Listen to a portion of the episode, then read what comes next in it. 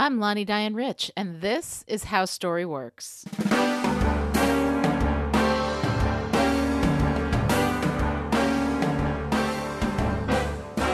We've been talking about character lately, and there's no way to talk about character without talking about the most powerful tool you have with regard to character talking. Dialogue, as a word, comes from the Greek.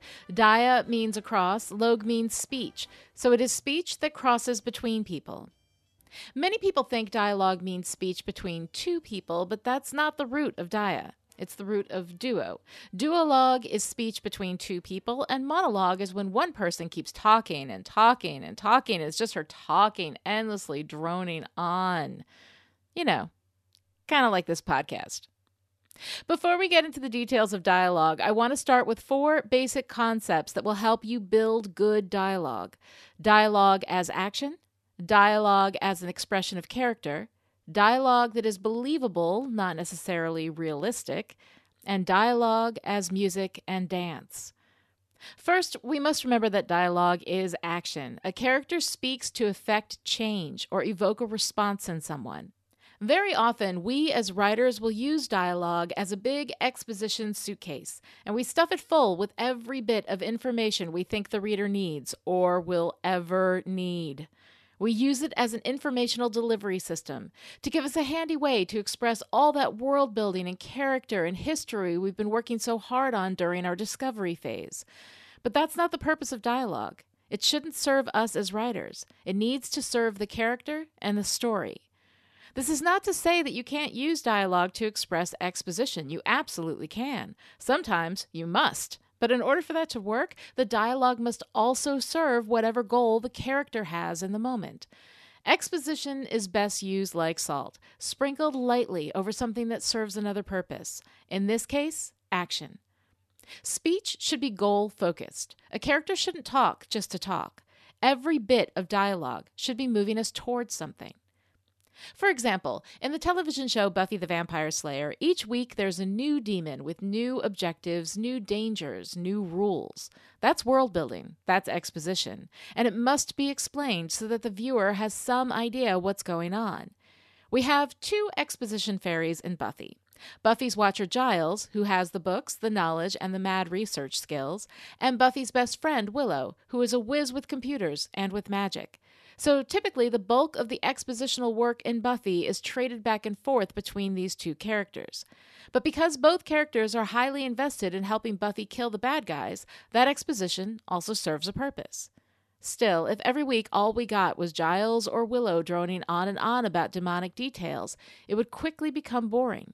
So the writers skillfully combine the exposition with whatever else is going on in the episode. In the season 4 episode Pangs, we have a scene with three characters with goals Buffy, who desperately wants to have a nice Thanksgiving dinner, Giles, who wants to figure out what's going on with a Native American spirit that's been threatening Sunnydale, and Willow, who has done the research and wants to express her outrage on behalf of the beleaguered Chumash tribe. Listen to the dialogue as we get the essential information, but sprinkled on top of goals within the scene. What's all that? Atrocities.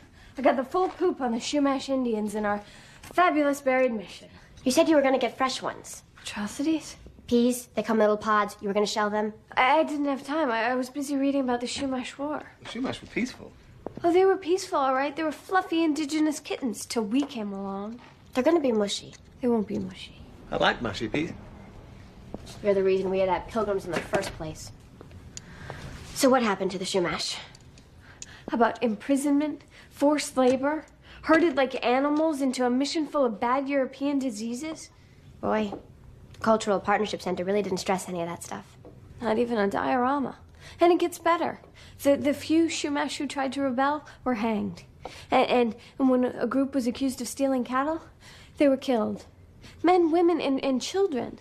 And for proof to bring back to their accusers, They cut off their ears? So Hus wasn't kidding about the rightful vengeance routine. He's recreating all the wrongs done to his people. And that, my friends, is how you keep dialogue anchored in action and goals. Good dialogue is also steeped in character.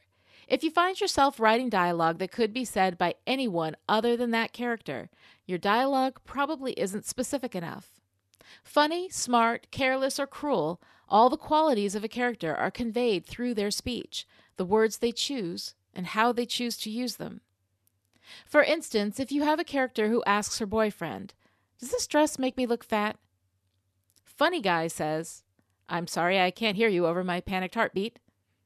Smart guy says, It makes you look beautiful. Careless guy says, eh, You can wear something else if you want.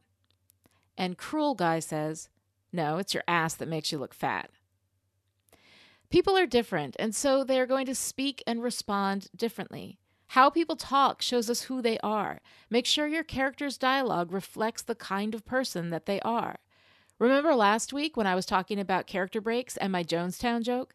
If I had given that joke to a character, it would have defined that character as someone with a crude and insensitive sense of humor. It would have revealed the character to be, you know, kind of like me. but those characters weren't me, so I couldn't use that joke. There are subtle things you can do with dialogue to express character. You can use it to put the character in a certain age bracket or living out of time with the modern world. If you have a character who uses terms like, that's swell, you're going to associate them with the time and culture that used phrases like that. It will either age them or give them an anachronistic feel, depending on the era your story is set in. Dialect will give a character a sense of place and home. People who use terms associated strongly with certain parts of the world will put them in a time and place for the reader. If you have a character who uses phrases like y'all and I reckon, we're going to associate her with the American South, and that will fill in some expectations of who she is. There's an interesting quiz that's been making the rounds on the internet for a long time now. I suspect many of you have already taken it. If you're American, it will tell you what part of the country you grew up in based on the words you use and how you pronounce them. It can be really helpful to get you thinking about the characters you write and how they might speak.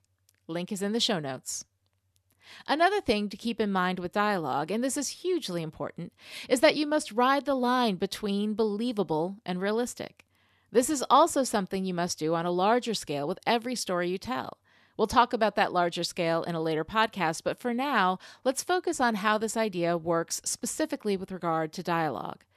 Years ago, when I was taking a screenwriting class in college, my professor gave us an assignment to go out and eavesdrop on a conversation and write down exactly everything that was said, exactly how it was said, word for word, pause for pause, um for um.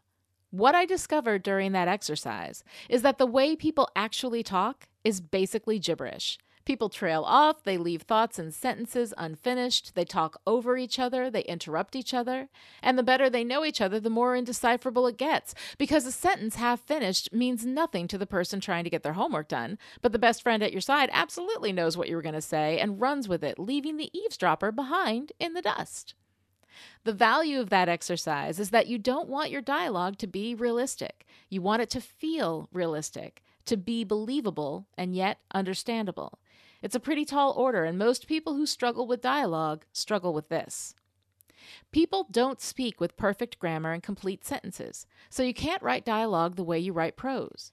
But the way people do speak is, as we've already established, annoying, hard to follow, and opaque. So, how do you split the difference? Well, first, believable dialogue is casual. People don't tend to use $5 words when they're just talking, they just talk. They don't tend to use elaborate phrasing or complicated thought construction. Usually, it's simple vocabulary and casual construction. Note, I say usually. Some people do speak like this. People who are highly educated or raised in a culture that speaks more formally. People for whom English, or the language you're writing in, is not their native language. People who are trying to make themselves appear superior.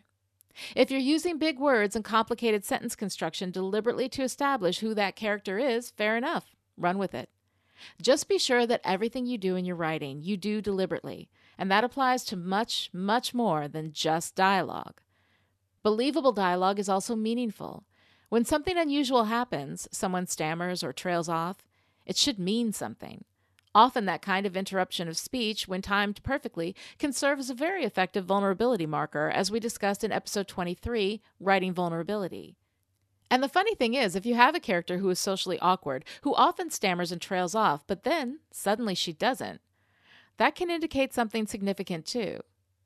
Remember how we said that change indicates meaning? When a character's pattern of speech suddenly changes, that's when the reader sits up and takes note. That's when they know something is going on. If you do this just to show that sometimes, you know, people stammer and trail off, that gives you realism, but your reader won't trust you anymore, and you're going to lose a valuable tool from your toolbox. In addition to action, character, and believability, great dialogue is like music. It's a dance between partners. One steps forward, the other steps back. Or sometimes one steps forward, the other steps forward, and they bump noses.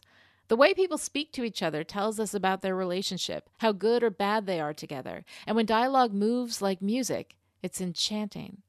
One of the best musical writers I've ever witnessed is Aaron Sorkin. His ability to introduce musicality into regular dialogue is unparalleled. Sorkin studied musical theater in college, and when you listen to his work, that influence is readily apparent. Here's a little bit from the season 2 episode of The West Wing, In the Shadow of Two Gunmen, when Toby is in a bar talking to a woman. I didn't even know Bartlet was running. Yeah, we keep that secret pretty good. You know, he's speaking at the VFW Hall tonight. You should come. I'm not very political. I'll be free chicken. You've been, uh, um, what you call it? Professional political operative. You've been one your whole life. Well, there was a while there. I was in elementary school. Sure. You're any good at it?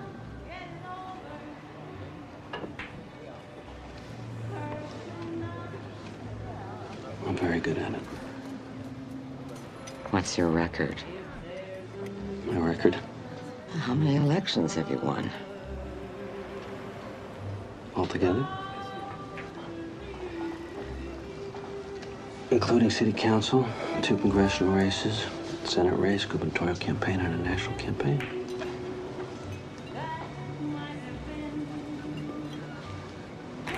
None. None of them?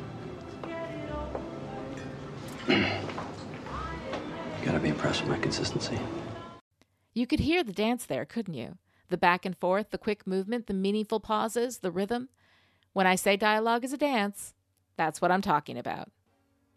All right, that's it for today. If you have questions about how story works, call 302 643 CHIP. That's 302 643 2447 and leave a message. Or you can email me at Lani at chipperish.com or contact me on Twitter at Lani or at Chipperish with the hashtag How Story Works.